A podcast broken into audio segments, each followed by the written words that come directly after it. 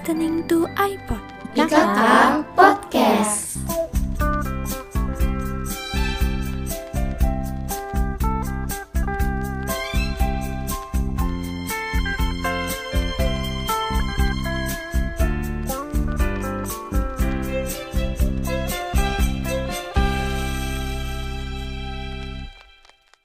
Halo Famkos, balik lagi nih di IKK Podcast, tepatnya di segmen biru alias Bincang Seru. Kenalin, aku Cipa yang akan temenin kalian dengerin podcast ini. Tapi aku nggak sendirian loh guys, aku ditemenin oleh seseorang yang luar biasa dan tentunya aku yakin pasti kalian semua udah tahu deh. Yuk langsung aja kita sapa. Halo Kak Ho, Halo Cipa, gimana nih Kak kabarnya hari ini? Alhamdulillah luar biasa hari ini kabarnya seru dan menantang nih. Wih, menantang kenapa tuh, Kak? Semangat ya mau Eh, podcast. karena ya pertama semangat buat podcast, terus kedua tadi aku abis jadi sekretariat disabilitas yang menurut aku itu menantang banget dan seru banget. Wah, keren banget, guys. Jadi makin gak sabar nih untuk tanya-tanya Kak. Boleh dong, Kak, sebelum kita lanjut lebih dalam nih, Kak Ho bisa perkenalin diri dulu, Kak. Dari nama panggilan, terus asalnya dari mana, terus kesibukannya saat ini apa aja sih, Kak? Eh, boleh boleh. Ini sapaannya Femkos aja ya buat teman-teman yang dengerin. Iya, bener, Kak. Kesibukan ya? Oke, halo Cipa dan Femkos semuanya. Eh, kenalin, aku Hopipah Asonda. Aku dari Ilmu Keluarga dan Konsumen tentunya. Aku angkatan 57 dan sekarang alhamdulillah sedang mengemban amanah sebagai Ketua Himpunan Mahasiswa Ilmu Keluarga dan Konsumen. Eh, apalagi ya? Iya, Kak. Kesibukannya saat ini apa aja nih? Em, untuk saat ini mungkin aku kesibukannya yang pertama tentunya kuliah ya semester 6 lagi banyak riset-riset, semua matkulnya riset semua, terus udah mulai ke penyusunan proposal juga untuk skripsi gitu. Ada namanya Maskus nih, Femkos semua kalau misalkan lagi dengerin podcast ini nanti eh, kalian yang masih semester 5 atau semester 4 nanti kalian bakal ketemu dengan Maskus gitu yang agak menguras tenaga dan pikiran gitu. Terus selain kuliah tentunya aku ada Himaiko, Himaiko tercinta. Aku eh, kesibukan aku mungkin itu di Himaiko. Kemudian sekarang juga sedang mencoba untuk ikut di PKM juga. Doain ya semoga eh, dapat kabar baik gitu. Dan aku juga lagi magang di DPPKB Kota Bogor. Mungkin itu sih untuk kesibukan eh, kali ini. Wah, keren banget. Aku nggak nyangka ternyata Kak Ho kegiatannya sebanyak itu ya dan masih bisa loh mengimbangi sama eh, memimpin Himaiko dengan baik gitu, Kak. Eh, Kak Ho, aku boleh tanya dong. Kan Kak Ho Apa ini ketua himpunan Himaiko ya. Menurut Kak Ho Mm-mm. sendiri nih, Himaiko itu apa sih? Eh, makna Himaiko bagi aku ya. Iya, menurut Kak Ho gimana tuh, Kak? Yang pertama sih menurut aku makna Himaiko itu adalah sekolah gitu. Kenapa aku bilang sekolah? Karena eh, di Himaiko itu aku belajar banyak hal mulai dari ya yang pertama pasti tentunya mulai dari aku belajar Hmm. untuk memimpin, belajar berinteraksi juga dengan teman-teman di Himaiko, belajar juga untuk gimana sih aku bisa mengimplementasikan ilmu yang aku dapat di IKK kepada masyarakat gitu. Jadi makanya makna yang pertama Himaiko menurut aku itu sekolah gitu, sekolah aku gitu untuk men-challenge diri aku, untuk aku bisa berkembang gitu. Kemudian yang kedua adalah rumah. Kenapa rumah? Karena eh, mungkin ini nyambung ya ke alasan pertama aku kenapa daftar Himaiko gitu. Aku tuh ingin lebih mengenal dengan rumah aku sendiri gitu, yaitu ilmu keluarga dan konsumen, Departemen Ilmu Keluarga dan Konsumen. Menurut aku ketika aku ikut di Himaiko, makna Himaiko bagi aku itu adalah sebuah rumah yang mana di rumah ini aku bisa bertumbuh, berkembang dan juga aku bisa untuk apa ya kalau misalkan lagi penat gitu untuk healing aku gitu untuk aku beristirahat gitu. Kayak gitu sih. Jadi ada dua makna yang mendalam menurut aku ya untuk Himaiko itu sendiri. Wah, aku setuju banget sih, tapi sama Kak Ho, aku yakin juga sih pasti teman-teman yang lain gitu ya yang ikutan Himaiko juga eh, merasakan hal yang sama gitu sama Kak Ho. Karena dari Himaiko kita bisa belajar banyak dan juga tempat kita untuk berpulang kalau lagi penat, lagi capek dan juga eh, untuk belajar banyak hal ya terkait IKK.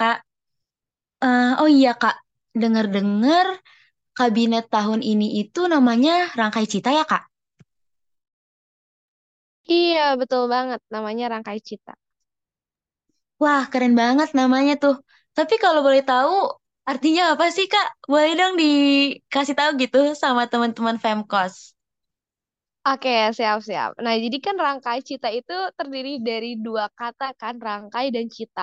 Untuk rangkai sendiri itu maknanya tuh eh, membuat sebuah rangkaian ya, kayak bergandengan gitu maknanya. Sebuah bisa dimaknakan sebagai hubungan atau eh, sebuah gandengan tangan gitu. Dan untuk citanya sendiri ini menggambarkan sebuah keinginan, harapan ataupun tujuan gitu dari cita itu sendiri. Nah, jadi sebenarnya kenapa namanya itu Rangkai Cita? Karena Kabinet Himaiko 2023 ini itu merupakan kabinet yang pertama kali full offline gitu. Kan untuk sebelumnya itu uh, ini ya kemarin agak hybrid gitu di akhir kepengurusan 2022 itu udah ada offline-nya tapi masih banyak online-nya. Kabinet sebelumnya 2021 itu uh, online gitu kan. Dan untuk sekarang ini pertama kalinya uh, Himaiko offline kembali gitu. Nah, untuk offline kembali itu kita butuh untuk bergandengan tangan, butuh untuk menyusun strategi untuk mencapai sebuah cita dan tujuan dari Himaiko itu sendiri. Makanya dari nama rangkai cita ini harapannya kita bisa bersama-sama bergandengan tangan menguatkan uh, kekeluargaan dan menguatkan Himaiko gitu agar kita bisa sama-sama menggapai cita dengan kondisi yang sebenarnya kita agak susah gitu karena ini untuk pertama kalinya gitu. Jadi itulah maknanya agar kita selalu bergandengan tangan untuk menggapai cita begitu. Wah, dalam banget ya ternyata guys. Artinya, amin amin. Semoga kita semua bisa ya merangka eh mewujudkan eh Himaiko agar bisa berjalan dengan baik gitu. Karena memang baru pertama kali offline Amin. juga kan ya Kak ya. Iya betul banget. Hmm.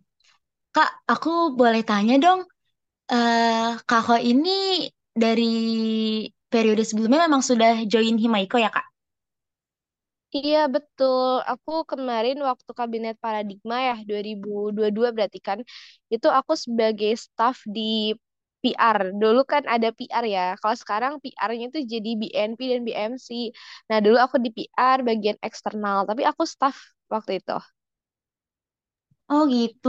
Kebetulan nih Kak kita sejalan. Kalau aku saat ini di Betul. BMC. Eh, terus Kak, apa sih yang mendorong Kak Ho gitu? Apa yang memotivasi Kak Ho untuk pengen maju menjadi ketua himpunan? Yang padahal tadinya kan staff ya, eh, bukan dari mungkin bendahara divisi atau sekdiv atau BPH gitu Kak. Ah, Oke oke, ini banyak dipertanyakan oleh semua orang gitu kan. Jadi apa sih yang bikin aku apa ya menguatkan tekad untuk maju? Sebenarnya untuk menjadi seorang ketua himpunan itu tuh nggak ada di list goals aku gitu. Jadi sebenarnya nggak ada di tujuan perkuliahan aku gitu. Tapi kenapa sih aku akhirnya eh, membulatkan tekad gitu dan berani untuk mengambil amanah ini? Yang pertama, jadi cerita singkatnya waktu itu sebenarnya aku tuh bukan staff yang aktif-aktif banget loh di Himaiko waktu periode online kemarin karena eh, ada prioritas lain gitu yang harus aku prioritaskan waktu itu. Jadi untuk di Himaiko sendiri aku nggak terlalu aktif gitu. eh jadi ya aku hanya menjalankan tugas aku gitu biasa saja dan aku pun belum mengenal banyak sama teman-teman yang lain gitu, teman-teman Himaiko yang lain karena waktu itu kondisinya masih online tuh. Nah, kemudian waktu itu angkatan 56, angkatan ya ketua himpunan dan angkatan 56 itu ada KKN. Ketika KKN otomatis tanggung jawabnya itu harus diserahkan kepada 57 karena eh, wakilnya yang periode sebelumnya itu sama-sama angkatan 56, jadi sama-sama KKN gitu. Nah, akhirnya waktu itu eh, di sementara ada ketua himpunan sementara gitu dan dipilihlah dari kayak dibuat voting gitu. Dan ternyata aku masuk ke dalam tiga bursa calon uh, ini ya. Ah, namanya apa ya dulu tuh? Aku lupa tuh.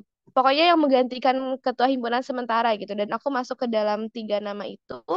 Setelah itu akhirnya uh, ternyata hasil musyawarah dari teman-teman IKK 57 waktu itu nama aku gitu yang paling banyak uh, mendapatkan dukungan gitu yang akhirnya nama aku gitu yang diputuskan waktu itu. Ya akhirnya aku di situ belajar mencoba membackup tanggung jawab ketua himpunan selama kurang lebih dua bulan waktu itu. Dan dari dua bulan itu aku belajar banyak hal.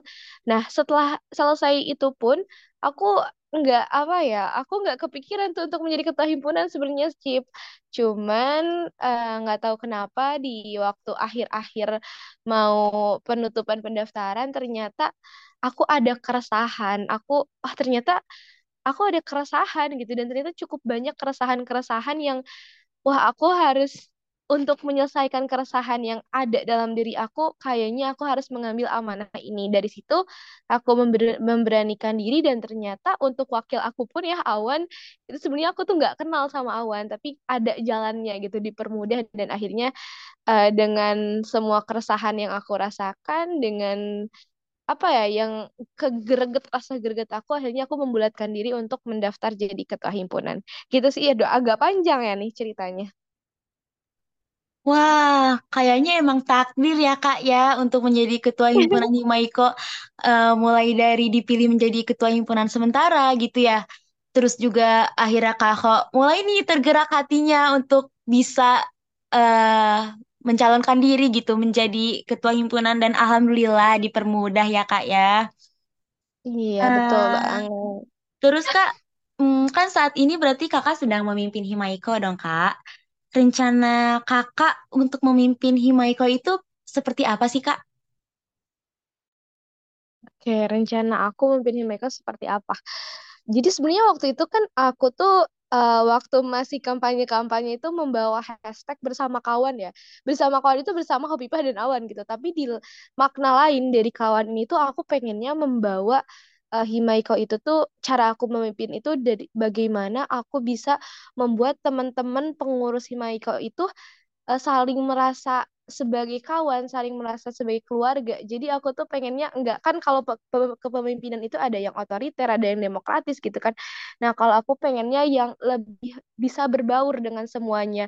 Bahkan aku pengen banget bisa deket dengan semua pengurus Maiko gitu. Jadi ketika kita uh, bisa deket dan udah bahkan merasa keluarga, menurut aku dari situ kita bisa sama-sama merasa memiliki terhadap Himaiko dan ketika uh, semuanya merasa memiliki terhadap Himaiko dan bisa menjadikan Himaiko sebagai rumahnya, dari situ menurut aku mereka akan semangat untuk mengerjakan semua program kerjanya gitu.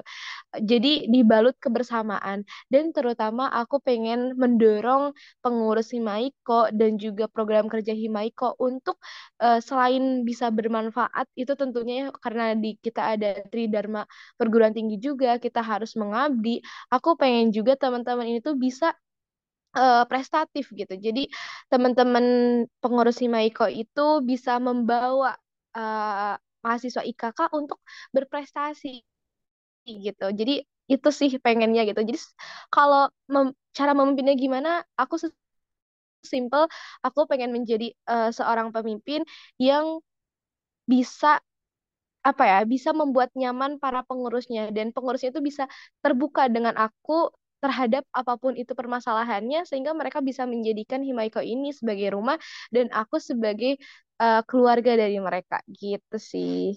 Wah, seneng banget nih aku dengernya. Jujur tapi aku beneran ngerasain loh Kak. Kako itu memang sebaik dan sehambal itu sama anak-anaknya gitu. Aku ngerasa Kako terbuka banget sama kita dan juga selalu membersamai kita. Wah, terima kasih banyak loh Kako. Dan alhamdulillahnya ya Kak, Eh, kita kita juga juga jadi lebih apa ya lebih terbuka gitu loh kak. Dan bisa lebih enak satu sama lainnya gitu. Wah semoga bisa seterusnya seperti itu terus ya kak. Jangan berubah karena emang kak ini udah terbaik banget deh. Amin amin, Uh, terus kak boleh dong kak uh, kasih tahu nih ke Femkos mungkin ada dari kalian nih yang belum join Himaiko atau memang belum pernah nih ikutan proker Himaiko. Uh, apa sih Kak manfaat mengikuti Himaiko? Oke, jadi untuk manfaat mengikuti Himaiko tuh menurut aku banyak banget ya. Terutama karena Himaiko itu himpunan dari departemen kita gitu. Himaiko itu rumah kita, yang paling simpelnya manfaat yang bisa kalian rasakan adalah kalian bisa lebih dekat dengan teman-teman sedepartemen, dengan kakak tingkat, dengan dosen, bahkan dengan dengan alumni. Yang mana dari kedekatan itu kan kalian akan terbangun sebuah relasi ya. Dari relasi itu uh, kita nggak akan tahu di masa depan itu akan seperti apa. Atau jangan dulu ke masa depan deh. Karena misalkan nih uh, Cipa kan 5 8 ya. Terus untuk kabirnya itu dari 57 berkaitan dengan tugas aja itu uh, bisa nanya-nanya tugas dan sebagainya dan itu akan mendukung sekali terhadap akademik yang pertama. Kemudian dari channel alumni itu mendukung untuk nanti ke pasca uh, pasca sarjana ya. Setelah lulus kalian kalian udah punya channel nih.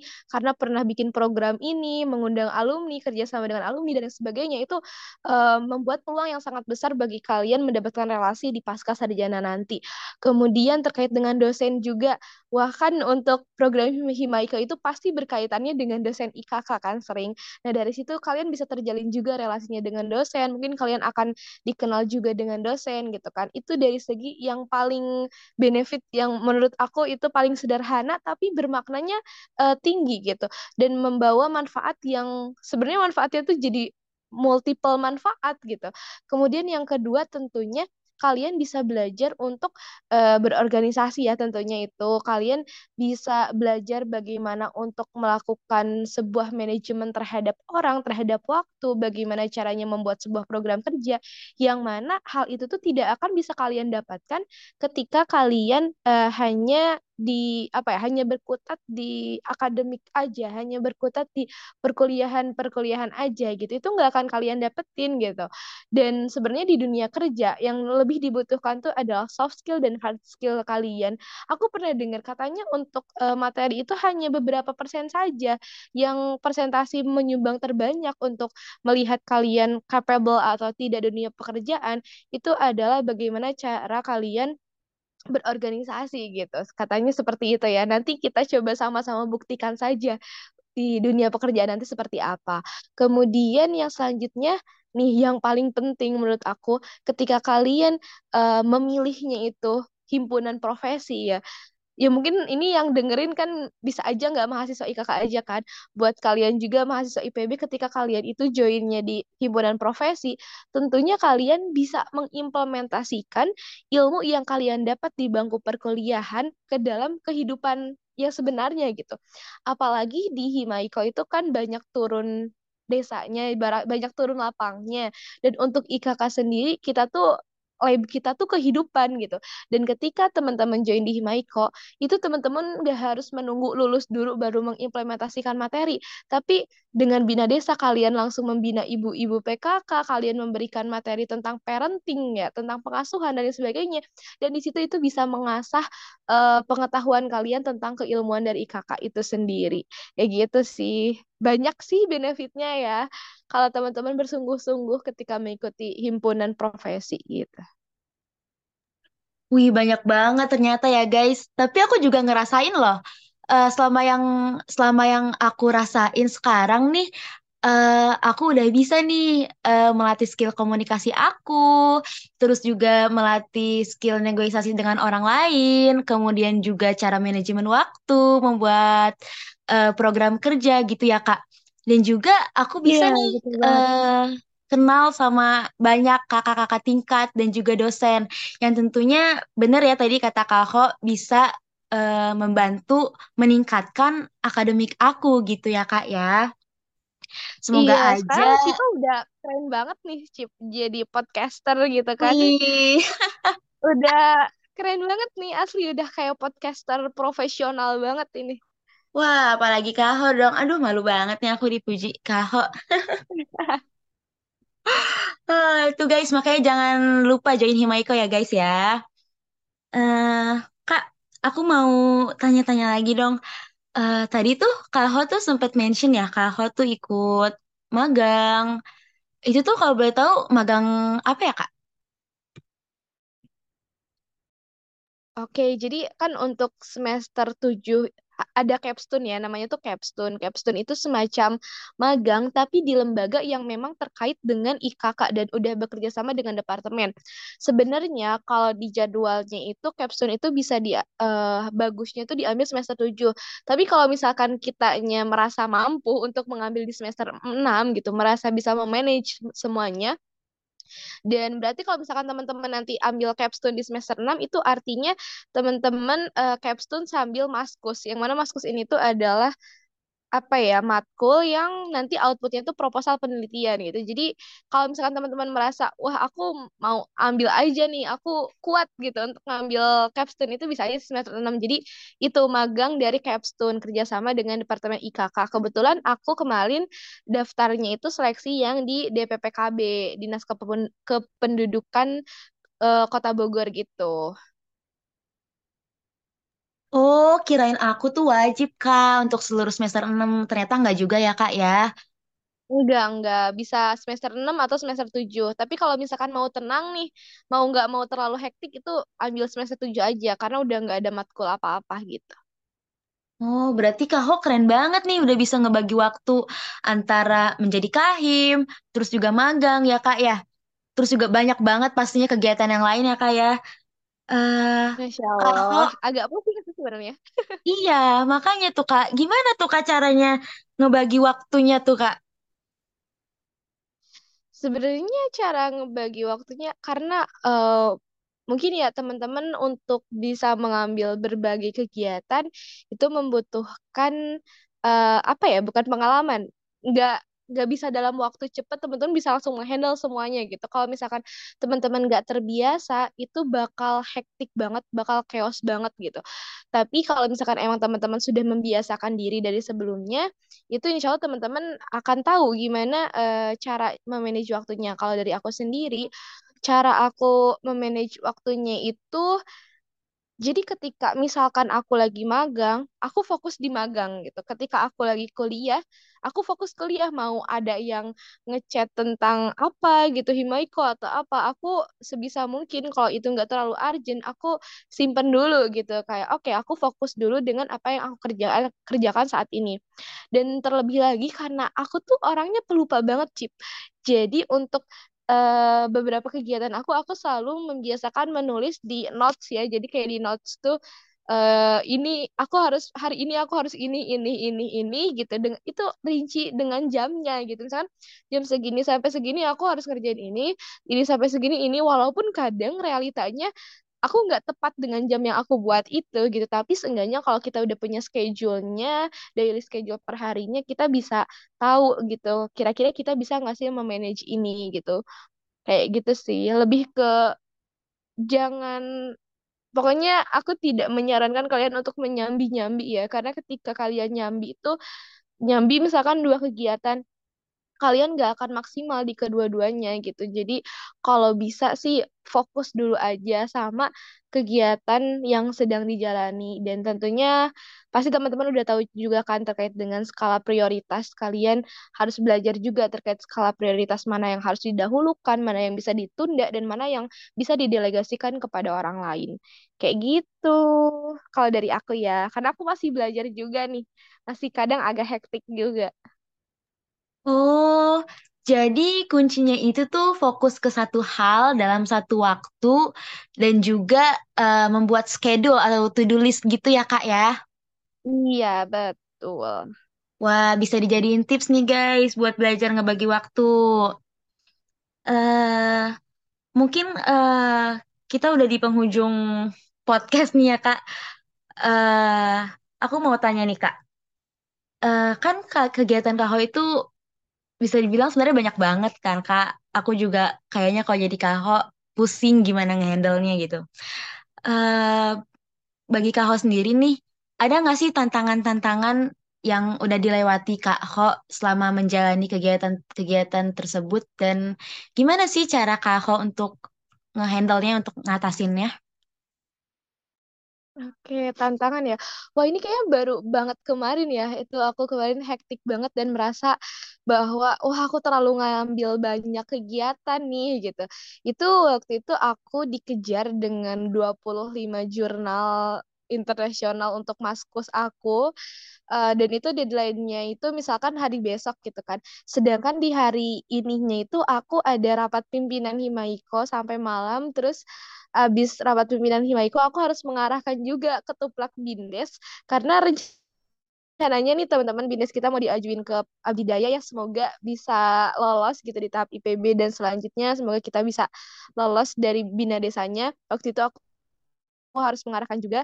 Dan di situ berarti tantangannya itu gimana caranya nih aku harus bisa fokus untuk uh, ngerjain jurnal dengan kondisi aku yang sudah lelah. Waktu itu aku pulang sekitar pukul 10 Uh, karena ya aku harus ngurusin dulu Himaiko dan ternyata aku uh, akademik aku juga besoknya tuh ada deadline gitu. Di situ aku harus aku mikir uh, gimana ya caranya biar aku bisa fokus gitu kan. Dan kondisinya di situ aku aku udah agak apa ya udah agak sedikit gak enak badan juga gitu. Nah itu sih tantangannya aku hadapin. Gimana caranya aku bisa fokus untuk mengerjakan tugas aku yang deadline-nya besok dalam kondisi aku yang kurang fit dan kondisi aku yang sudah lelah karena kalau udah lelah itu untuk fokus kan susah kan Nah, gimana sih cara aku ngadepinnya? Yang pertama itu teman-teman harus banget aware sama kesehatan. Harus banget peduli sama diri sendiri ketika misalkan aku udah ngerasa aduh aku kurang enak badan nih, tapi belum terlalu parah. Yang aku lakuin, pulang aku dari kampus aku langsung makan. Aku makan banyak kan aku langsung makan banyak. Pokoknya aku harus sehat gitu. Aku makan aku minum abis itu aku tahu karena aku nggak akan bisa fokus dulu nih kalau misalkan aku langsung kerja lagi aku langsung ngejurnal gitu. Yang aku lakuin apa? Gak apa-apa teman-teman harus kasih waktu uh, untuk tubuh kita istirahat gitu. Di situ aku tidur dulu aku pasang alarm bahkan aku kadang uh, minta mama aku buat bangunin gitu. Kayak mah bangunin teteh ya jam 3 atau jam 2 gitu kan mau ngerjain tugas gitu. Terus aku tidur dulu. Habis itu oke okay, aku bangun jam 2 atau jam 3 dan ketika otak kita udah fresh, itu kita bakal bisa mengerjakan sesuatu dengan lebih cepat dan fokus gitu. Dari situ ya alhamdulillah aku uh, bisa menghandle tugas aku itu gitu kan ya walaupun paginya agak ngantuk ya kuliah gitu tapi alhamdulillah semuanya bisa terlalui dan aku merasa itu hari yang paling berat udah kayak mau nangis tapi alhamdulillah ternyata aku bisa gitu Kayak gitu sih. Itu baru banget kemarin ya dirasakan tantangannya. Wah, berat juga ya, Kak, ternyata. Ya, begitulah. Tapi bisa kok. Pasti teman-teman juga bisa. Asal itu loh, sih. Yang paling penting itu kita harus peduli sama diri kita. Kalau misalkan udah ngerasa diri kita udah capek, udah ngerasa lelah gitu, gak apa-apa kok memberikan waktu untuk diri kita istirahat gitu gitu. Jangan sampai jadi sakit kan nanti kalau sakit nggak akan malah makin banyak kegiatan yang terbengkalai gitu. Bener. Aku setuju banget sih. Kesehatan harus nomor satu ya teman-teman. Karena kalau kita sakit juga justru lebih banyak pekerjaan yang nggak bisa kita kerjain dan akhirnya nggak ada yang dikerjain sama sekali nggak sih kak? iya betul banget. Uh, uh, uh, mungkin kak ini untuk pertanyaan terakhir nih pesan Kak kok ada nggak sih pesan yang ingin disampaikan kepada teman-teman mahasiswa ilmu keluarga dan konsumen? Boleh dong Kak? Boleh, boleh, boleh. Apa ya? Sebenarnya untuk teman-teman IKK, menurut aku kalian itu keluarga aku semuanya gitu. Dan aku tuh pengen banget kita tuh sama-sama apa ya memunculkan keilmuan kita. Karena keilmuan IKK itu unik teman-teman. Kayak di Indonesia aja IKK tuh cuma ada di IPB kita tuh satu-satunya gitu yang mendalami keilmuan itu. Jadi uh, aku tuh pengennya mengajak semuanya teman-teman tuh buat ayo gaungkan IKK gitu. Ayo ayo teman-teman tuh uh, apa ya perlihatkan gitu. IKK ini kayak kemarin dari divisi ASA ya mereka kerjasama dengan Fahutan untuk membahas sebuah kasus dengan sudut pandang keilmuan IKK dan di situ mereka teman-teman dari Fahutan, alumni bahkan dosennya sangat tertarik dan banyak bertanya, oh dari segi keilmuan IKK gini ya, bagaimana ke uh, apa ya, bagaimana intervensi yang bisa dilakukan dan lain sebagainya. Dari situ kita bisa melihat bahwa sebenarnya potensi dari keilmuan uh, kita itu dari ilmu keluarga dan konsumen itu sangat besar gitu potensi potensinya. Jadi pesan aku untuk anak-anak IKK, ayo kita belajar keilmuan kita dengan baik, ayo pelajari dengan betul-betul, dan ayo gaungkan gitu. Gaungkan sebenarnya ilmu keluarga itu penting loh gitu. Ayo kita sama-sama kampanyekan gitu. Itu yang pertama ya untuk secara general untuk mahasiswa IKK. Kemudian berkaitan dengan organisasi karena kita sedang membahas organisasi, mungkin kalau dari aku ya untuk teman-teman semua aku tidak uh, apa ya aku tidak mengharuskan mewajibkan teman-teman untuk masuk Himaiko gitu untuk daftar menjadi pengurus Himaiko. Tidak. Teman-teman bisa berkembang di mana pun tempatnya itu entah itu di uh, eh, KM gitu kan yang cakupannya IPB entah itu cakupannya FEMA teman-teman bisa berkembang di mana pun teman-teman suka di mana pun yang menurut teman-teman itu adalah tempat yang terbaik untuk mengasah potensi teman-teman mau itu di UKM gitu kan. Bebas di mana pun tapi ketika teman-teman uh, apa ya tapi menurut aku teman-teman harus mengingat juga rumah sendiri gitu. Jadi kalau misalkan teman-teman nggak ikut uh, jadi pengurus Himaiko teman-teman bisa mengikuti program-program Himaiko gitu untuk sama-sama kita membangun rumah kita gitu. Dan mungkin terlebih lagi kalau teman-teman nanti memilihnya itu Himaiko seperti tadi ya benefitnya yang sudah aku sampaikan itulah yang membedakan uh, ketika teman-teman ikutan organisasi di luar dengan teman-teman ikutan organisasi di rumah sendiri gitu. Teman-teman bisa lebih difasilitasi untuk mengimplementasikan ilmu yang teman-teman dapat di perkuliahan kayak gitu. Jadi ayo kita IKK kan dunia gitu. Ayo kita sebarkan IKK. Ayo kita gaungkan IKK sampai uh, mahasiswa se-Indonesia tuh tahu dengan jurusan kita gitu. Aku pengen itu kayak gitu sih dan masyarakat itu tahu bahwa oh ada loh keilmuan tentang keluarga gitu sih, Pak. Wah, semangat banget nih ya kayaknya aku. Amin. Tapi aku beneran setuju banget sih sama kakak. Walaupun uh, kita tuh cuma satu ya di Indonesia, tapi emang kita impact impactnya tuh besar banget ke masyarakat gitu ya kak ya. Dan juga uh, yuk teman-teman kita sama-sama ramein proker-proker Himaiko. Uh, biar itu, biar kita bisa menggaungkan IKK. Betul banget sih, Pak. Yuk, yuk, yuk. Yuk guys. Wah, gak kerasa ya Kak, kita udah lama juga nih ngobrol-ngobrol seru. Mungkin karena keterbatasan waktu ya, kita cukupkan dulu sampai sini Kak. Oke, wah iya seru banget nih podcast sama Siva. Sama teman-teman kapan-kapan dong lagi dong Kak. Kita ngobrol-ngobrol seru lagi ayo, di iPod. Terima kasih banyak ya Kak ya sudah ya. menyempatkan waktunya nih di tengah kesibukan yang benar-benar luar biasa. Setelah aku dengar ternyata banyak banget ya. Terima kasih banyak, Kak Ho. Sama-sama, Shiva, teman-teman di MC, semangat, dan Femkos semua di rumah atau di mana pun yang sedang mendengarkan podcast ini, semangat ya semuanya. Amin. Yuk, semangat juga, guys.